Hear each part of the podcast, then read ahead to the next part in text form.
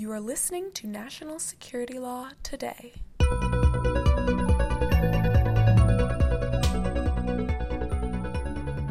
Welcome to National Security Law Today from the American Bar Association Standing Committee on Law and National Security. I am Nicole, one of your moderators and a member of the committee staff. You can find more about the Standing Committee online or join our listserv at americanbar.org slash natsecurity.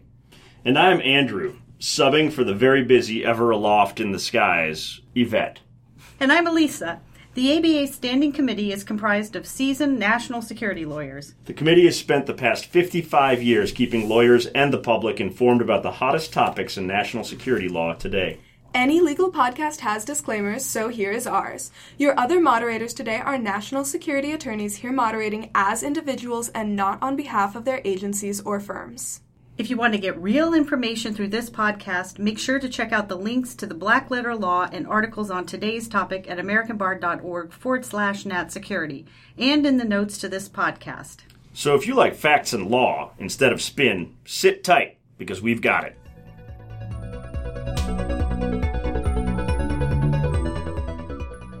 Today, we are joined by Paul Rosenzweig, who many of you know from his appearances on Steptoe and Johnson's Cyber Law podcast, NPR, Lawfare, and as one of the leading authorities on cybersecurity and the law in the media generally. Paul is the founder of Red Branch Consulting and the former and first Deputy Secretary of Policy for the Department of Homeland Security and he currently holds over 80 positions at the same time, including mm. as a senior advisor for the Chertoff Group uh, and as a center right the center right think tank, the R Street Institute, where he is a senior fellow. And we will link the rest of his bio in the notes, along with his social media profiles and recent posts on cyber topics. Paul, it's awesome to have you here at last. You're not easy to catch with 80 jobs. It's great to be here. I wish it were 80 different income streams, but there you go. Our topic today is the disappearing cyber czar and the consequences to national security. So, Paul, could you tell us what happened around the middle of May when John Bolton became national security advisor to President Trump, specifically in regards to the cyber czar position? Well, as you all remember, uh, John Bolton replaced H.R. McMaster as the national security advisor to President Trump about three weeks ago, four weeks ago, maybe at this point. Um, and he undertook a, a, wholesale reorganization of the National Security Council. Uh, the one piece of that that we're here to talk about today is that he announced the elimination of the position of White House Cybersecurity Coordinator, the so-called Cyber Czar, a position that had been held by Rob Joyce. When uh, this prompted, you know, a number of technology industry folks to ask the president to actually reconsider. And some Democrats in Congress have even drafted a bill that would uh, create the cybersecurity czar as a statutory position on the NSC and make it permanent. And I think it was 51 of them as of today. But let's give a little history on this cyber czar position. Uh, this was not the spawn of the original National Security Act of 1947. Where did it come from? Well, the Obama administration created the role of National Cybersecurity Coordinator, Cyber Czar, in 2009, uh, naming as the first such czar uh, former Bush administration cyber advisor and coordinator and U.S. Uh, CERT uh, chief security strategist, a man named Howard Schmidt, to the job. Um, that position, in turn, was based upon groundwork that had been laid by the Bush administration for that kind of role in the wake of the 9-11 attacks. Uh, they had first, for example, named Richard Clarke as a special advisor to the president for cybersecurity. So uh, Clarke's role as the first cyber czar was actually as a function of his uh, position within the Office of Management and Budget, OMB. The czar job, if you will, shifted to the Department of Homeland Security with the formation of the National Cybersecurity Center, and Rod Beckstrom, a Silicon Valley entrepreneur, served as its first director. But while DHS took over oversight of cybersecurity for the civilian agencies, there was really still no single point of contact, no uh, for guidance, for coordinating policy, for coordinating security operations across all the government networks. Uh, Beckstrom resigned from the job uh, because of a lack of funding, and he says because of a lack of cooperation from the NSA. That in turn led to President Obama's decision to review the entire corpus of America's cybersecurity strategy, a cyber review that happened in the first 100 days of the Obama administration, and as I said, resulted in the creation of this coordinator position at the NSC level, uh, where Howard Schmidt was the first, and now it appears Rob Joyce will be the last. I want to talk a little bit about what the functionality of that uh, that office would be, because the state of coordination and legal uh, responsibilities in cyberspace is balkanized, fragmented. It's it's all over the place, is it not? It is. Um, and in fact, that's true not just of government cybersecurity, but of cybersecurity generally. Uh, Bruce Schneier, the, the famous uh, cybersecurity analyst, gave a talk just the other day at CSICon, which he, in which he said, basically, everything today is a computer. A refrigerator is a computer that cools things. A car is a computer that drives, and your phone is a computer that take messages. So cybersecurity is really the security of everything because everything that we have and own today is a computer. Now there are a couple of exceptions to that. My shower doesn't have a computer in it yet. But leaving that aside, almost everything that's out there today is based on enabled by network connectivity. And so cybersecurity is the security of virtually everything in the world, at least in America today. And the same is true uh, within the U.S. government. Uh, we have uh, the Department of Defense, where Cyber Command is responsible for the protection of the .mil domain and the security of the government's military networks.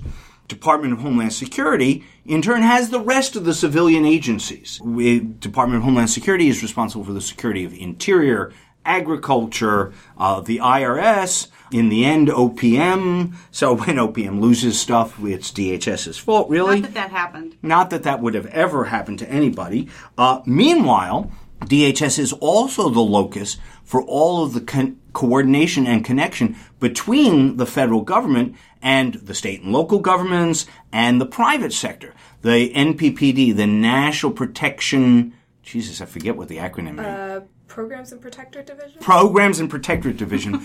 we live in an acronym world, and if it's longer than three acronyms, that's one too many for me. NPPD is four. They're responsible for coordinating all of the government's efforts to protect itself with the private sector's efforts to protect itself. They're responsible, for example, for sharing threat and vulnerability information with the private sector, trying to push out uh, data about what types of threats are, are looming on the horizon so that the banking industry or the transportation industry or the electric industry can take necessary precautions. They're also responsible for some of the threat analysis, not just pushing out information, but telling, helping private sector know what it means, know whose threats are are real, whose threats are not so real.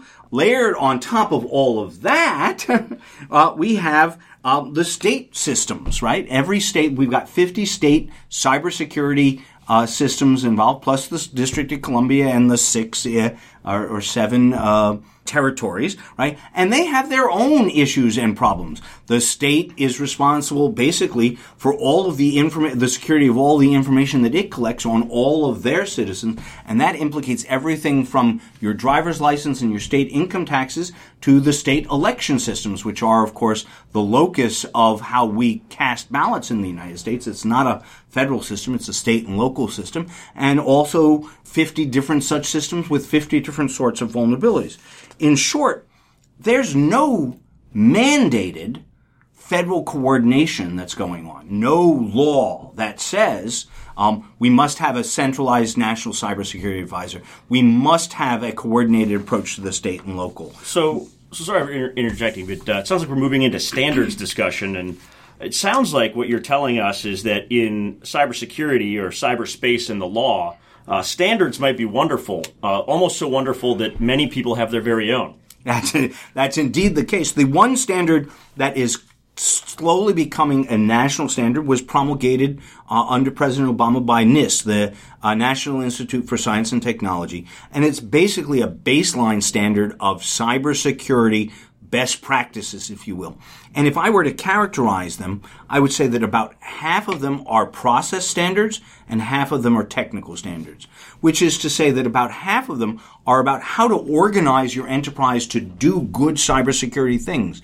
And that involves rule sets that are independent of your technical capabilities. An example, if you're running an enterprise today and you don't know how many devices are connected to the network, you can't protect the network because your network is only as weak, as strong as the weakest link in the network. And so if everybody, if you've got a bring your own device policy and everybody's bringing their own cell phones in and hooking up to your network using a Wi-Fi uh, connection, the the least secure of those devices is the mo is the maximum security that you have. So so one of the process standards is know your devices.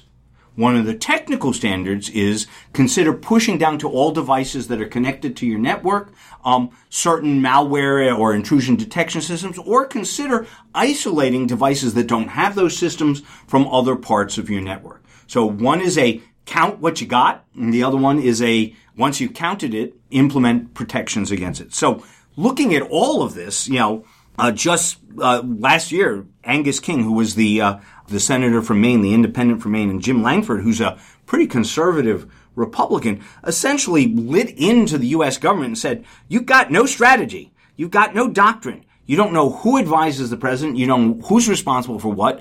This is a well, word I can't say on on a podcast that's going to be broadcast nationally, but a bad word. We could we could all use a a, a Bluetooth connected uh, shower head. Right. Is uh, to, I th- the direction I think I heard you going. Let, let me uh, let me just interject something here really quickly. There is there is some legal framework that we didn't mention, which is that the Cyber Information Sharing Act of 2015, you know, which was appended um, and you know obviously passed, I think, with fairly overwhelming support. Was sort of appended, if I recall correctly, to the the appropriations uh, bill. Um, but it did pass, and it again, just like the NIST, like what you're talking about, it's a voluntary information sharing standards, and and put sort of DHS and the individual information sharing and analysis centers, or ISACs, in charge of sort of sector specific push out. Um, and to the extent that uh, I mean, that obviously is an intent to reach all, you know, private industry, you're still going to have gaps. And to your point about the weakest link and these voluntary standards, um, as a statistical matter, the overwhelming majority of breaches come from employees themselves who are using a device who do something, click on a link, uh, and then suddenly malware deposits on a system. That's exactly right. There's a, a pretty infamous or famous hacker named Kevin Mitnick. For many years was a criminal on the dark side. He finally got caught, was arrested, did his time in jail, and he's now a white hat hacker who sells his same skills back and tells you how to protect yourself. But he has a, a pretty solid aphorism for this. He said, there's no patch for human stupidity, which is essentially the, the, the aphorism that your employees, your untrained employees, or your non-malicious but trying to be helpful employees are really your weakest link. Yeah, no, I think, uh, and for what's worth, I think that ties in with actually the business guru Peter Drucker from Harvard University, who used to say that the uh, the only element of business management that is never in short supply is human fallibility and stupidity. Yeah, there you um, go. We, so, we do seem to be the world champions. Uh, I'm paraphrasing Bill Evanina, the director of the National Counterintelligence and Security Center. Uh, but but Americans and American businesses in general, we do seem to be the world champions of clicking on suspicious links. Uh, we just can't stop ourselves from that left mouse button. No, we can't. Um, there, there have been some wonderful social media stuff. Um, men are obviously most susceptible. I hate to say this to to pornography or pictures of, of of actresses. Women, interestingly enough, are most susceptible to appeals for charity in the aftermath, say, of a, of the Haiti disaster. Mm. You know, fake fake charities spring up and and they get a disproportionate click through by uh, uh, women sure. rather than men. And Since men are basically not not nice guys so the, don't give the, away What stuff. you're saying is women are um, are are good at feeling sorry for somebody, but they they they actually don't respond to that email that says I saw you at the party last week. Yeah. Because they presume it's false. All right. Well, So, so I mean, I think we're touching on an interesting area that probably is its whole own uh, other podcast on threat tactics and the evolution of social engineering from these broad uh, based kind of appeals to click on a link that come in a mass email to highly targeted spear phishing or what, what hackers sometimes refer to as whaling. Uh, finding a very detailed targeted email that looks like it's from somebody that you know uh, with an embedded link that will uh, download something nasty. So the more the hackers are focusing on getting nastier and sneaking into networks, um, I think we are clearly observing some trends toward um, increased scope of damage after individual attacks and perhaps an increasing public awareness in the attacks. So I was wondering, Paul, if you might tell us a little bit about um, kind of the state of the threat environment. Is there a moving wave or an increasing awareness uh, on recent events that would impact uh, national security law in cyberspace? there's there's so much going on that uh, it's almost impossible to do it justice in a short podcast. Let's pick just uh, two or three uh, short incidents. The city of Atlanta was shut down for more than a week by a ransomware attack uh, that they refused to pay off that essentially locked up every single uh, uh, one of their cyber-facing customer service, citizen service uh, functionalities. Couldn't pay taxes, couldn't pay parking tickets, couldn't couldn't get your your deed recorded uh, in the uh, in the recorder's office. You name it, it was shut down. Uh, that was uh, pretty significant, both in terms of of actual costs, but more importantly, in terms of the disruption to you know, the kind of essentials of basic life in in Atlanta. Transfer from that to uh, you know this is a little bit old, but we mentioned it already the hack of o- OPM, uh, which uh, essentially stole the security files of every person in America who had a security clearance, which I think probably includes everybody in this room. Maybe not you, Nicole. I think it may also have included people who had applied for security clearance. Indeed. Which might include a very high percentage of listeners to this very podcast. Indeed, and and it wasn't just data about your your past, or which is bad enough because it gives a, the Chinese a huge uh, opportunity to engage in uh, in in recruitment and stuff. But it was also your fingerprints, which were on file, your digitized fingerprints. So the big move in in security today is to move from passwords to biometric identifiers. But if you're listening to this podcast and you've ever given your your fingerprints to the U.S. government, don't do it because the Chinese have your fingerprints. Uh, uh, yeah, I mean, okay, it's probably still better than than a, than a, a bad password like the name of your dog, but but really, uh, the the the trend in that. So that's number two, and then just to add number three, the North Korean government, as recently as today.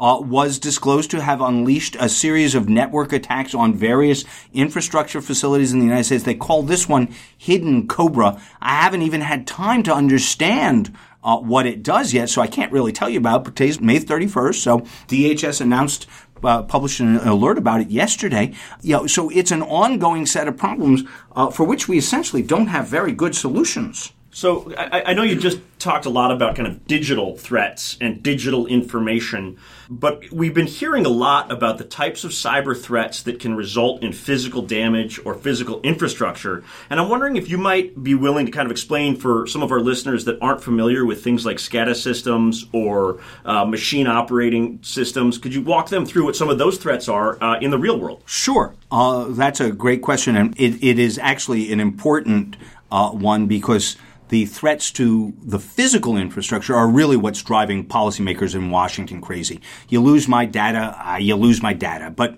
you know nobody dies from that, and and all that gets killed are a bunch of baby electrons. You infiltrate a SCADA system, you know, and all of a sudden you're really at a point where you're doing physical damage. So SCADA stands for Supervisory Control and Data Acquisition Systems. These are the computers that run almost all of the manufacturing systems in America and indeed around the world. and dams and, And yeah, manu- any anything that involves a mechanical process.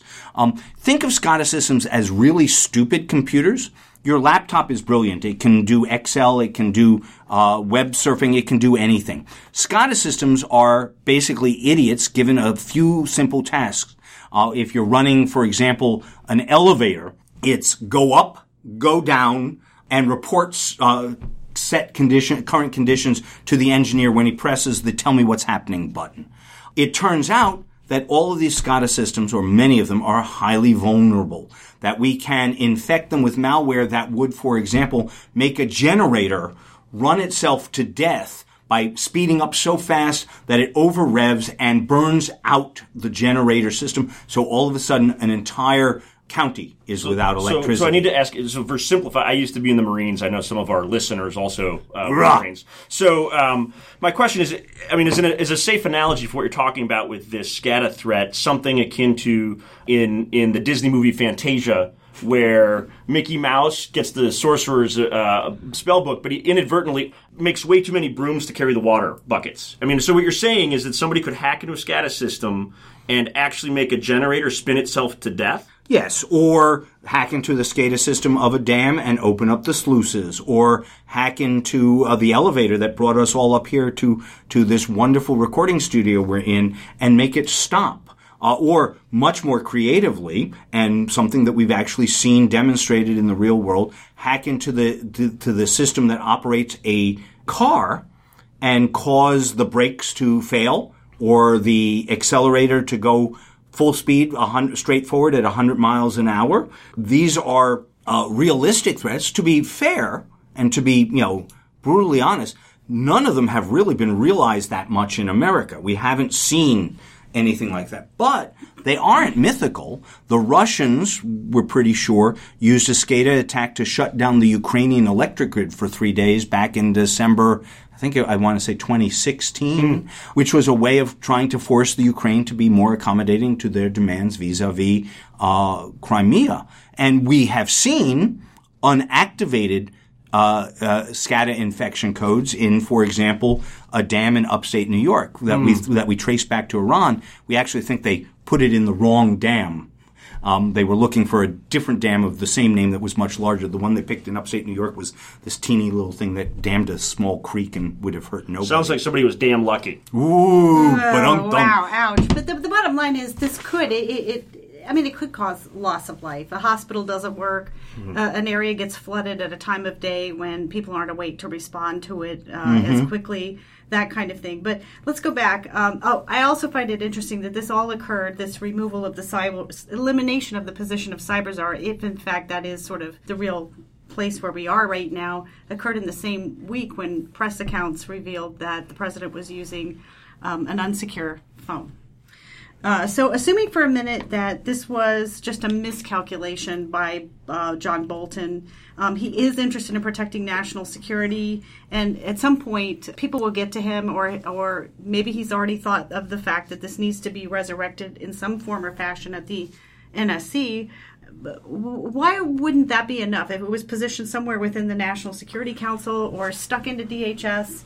Why does that fail to protect the national cybersecurity? Well, nothing fails as in completely fails, but if it's given as added duty to say a new uh, to a deputy NSA director, um, then it's just added duty. It's it's right there next to space policy and refugee policy and uh, our policy towards Iran. Uh, and we all live in Washington. We all know that the larger your, your area of responsibility, the less particular attention you give to any single incident. Um, so that would reflect a, a determination, a mistaken one in my judgment, that cybersecurity doesn't require a unique, special focused set of, of problems and attention. You can't give it to DHS either, because as we've seen repeatedly in the history of America, you know, one agency does not command another agency. DHS cannot do a coordination that's going to bring NSA to the table, bring DOD to the table, much less force the Department of Commerce to do anything. Uh, the only person who can actually make that all happen is an empowered national security advisor or an empowered coordinator within the bounds of the national security advisor who can, uh, if if you will, make sure that everybody's equities are taken into account and, and allow uh, for the development of policy that takes all of those po- equities into account. Nobody's going to listen to the uh, DHS cyber coordinator. That's why Rod Beckstrom quit. Well, I mean, I appreciate yeah, your input on, on some of the things that certainly can be done from the executive branch uh, side of the equation. But I'm wondering, for some of our listeners, what what can lawyers do within organizations uh, where frequently they're they're heard as advisors, and also are there any um, kind of specific legal remedies or new laws that could go on the books to help us be more secure from these types of cyber threats? Well, that's two different questions, and they're both really good questions. With respect to lawyers as advisors and what they should do, it just so happens that the ABA Standing Committee on Law and National Security has a couple of books out there for you. Uh, one's a cybersecurity handbook, and one's a cybersecurity playbook that are essentially uh, walkthroughs for lawyers who are put in that position to try and educate them on what the cyber threat is and then give them the tools to talk to their clients as well as their partners about things that they need to do. Most of this is, is all about awareness. A lot of what happens is simply because even still today, even with all the things we've been talking about, there just isn't enough awareness in corporate boardrooms, in, in, in law firm, uh, executive committees about these sorts of threats. And so go buy those two books. That's my that's my recommendation there. I know I'm probably not supposed to say that, am I? Oh, I think I think you're uh, uh, perfectly allowed to say that. In fact, I'll make a quick plug also for National Security Law in the News. Yes. Uh, the editor in chief being Paul Rosenzweig of the American Bar Association Standing Committee on Law and National Security. And there you go. We're grateful for that, and also for the expertise of those that did the Cyber Law Playbook. Uh, and also the uh, Cyber Security, Security handbook. handbook. As for law, and what we can as a country be doing. I'm not a big fan of law. I think most of this is about practice and, and performance because it's not about risk elimination. This is about risk reduction. And that's mostly uh, about doing the right thing. But here are a few things that I think are worth thinking about. We need more cybersecurity experts, not lawyers like us, but people who actually know what they're doing on, in the computer room. And that means a greater focus on STEM education. And it's way too late to start that in college. We need to develop programs that are big STEM education, in particular cybersecurity education programs in high school, junior high school, uh, we can start teaching cyber hygiene and, and, you know, don't click on bad links to kids in kindergarten and first grade in the same way we teach them not to throw away Pepsi cans, but rather to recycle. We need to make it easier for the U.S. government to hire qualified people. Right now, there are lots of qualified hackers who would be real beneficial to us, but whose personal backgrounds don't fit the traditional model of either the Marines or the Department of Justice, but rather have some, some issues that ought to be excusable when they when they bring us enough value. Uh, the third thing uh, we could do is really push the government, push the executive to make a greater exercise of deterrence. One of the big problems is, is that all the problems are overseas and they're all under the umbrella of Russia or China or whatever. And we have not done at all a good job of developing a, a good international strategy for using our other tools, um, you know, information, law, diplomacy, uh, economics, financial, to bring those people to the table. We did a, Obama did a very good job with China, and that singular success ought to be a model for how we approach a lot of the rest of the country. I don't sense a lot of appetite for that in the NSA, right? Uh, National Security, NSC right now. And then finally, we ought to talk about rules of, of liability. I mean, I know that that's lawyers asking for things that are about lawyers, but too much of what we do is generated by the rush to profit without any thought about effects. Almost all of the uh, new Internet of Things are created without any security at all. And that's a huge legacy problem with billions of devices that are, are vulnerable. And that's just really not acceptable. And the run up to 5G, uh, it's going to be a bigger deal that people need to think about. So, stepping back and you know for just a moment and going up to the very meta level. So you've mentioned STEM education. We defer to local, to states on education. Uh, so unless they have the money or they commit, STEM is, is is not a national program as it is in every other developed nation, certainly in China and Russia. Do we have a culture problem? And if so, how do we address that? Uh, yes, I, I, think we do. I mean, in truth, cyber is not existential in the same way that, say, nuclear, the nuclear threat was, and that is the type of nature of the threat that actually transforms culture. The problem with the cyber threat is that it's too insidious. It's too easy not to see. And that means that people don't aren't willing to invest money in it, aren't willing to invest time in it, aren't willing to invest uh, intellectual capital in it. But the the truth of the matter is is that our America as a nation has a cyber glass jaw. Our cyber dependency is large and it's growing. And uh, the failure to think of it in those kind of transformative terms, to think of what uh, uh, the federal government role should be, what the private sector's obligation should be, is uh, is just an error that's going to uh, you know redound to our our great harm sometime in the near future. I fear. All right. Well, our guest today was Paul Rosenzweig. Paul, I'm really glad that you came in. We hope you'll come back soon.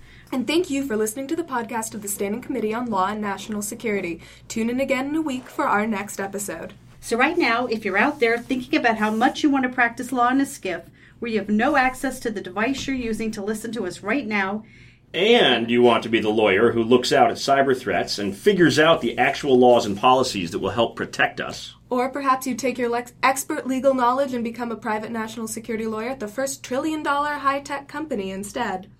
Then join us again next time for National Security Law Today, brought to you by the American Bar Association's Standing Committee on Law and National Security. We hope to see you at our next event. Physically, we mean, not digitally.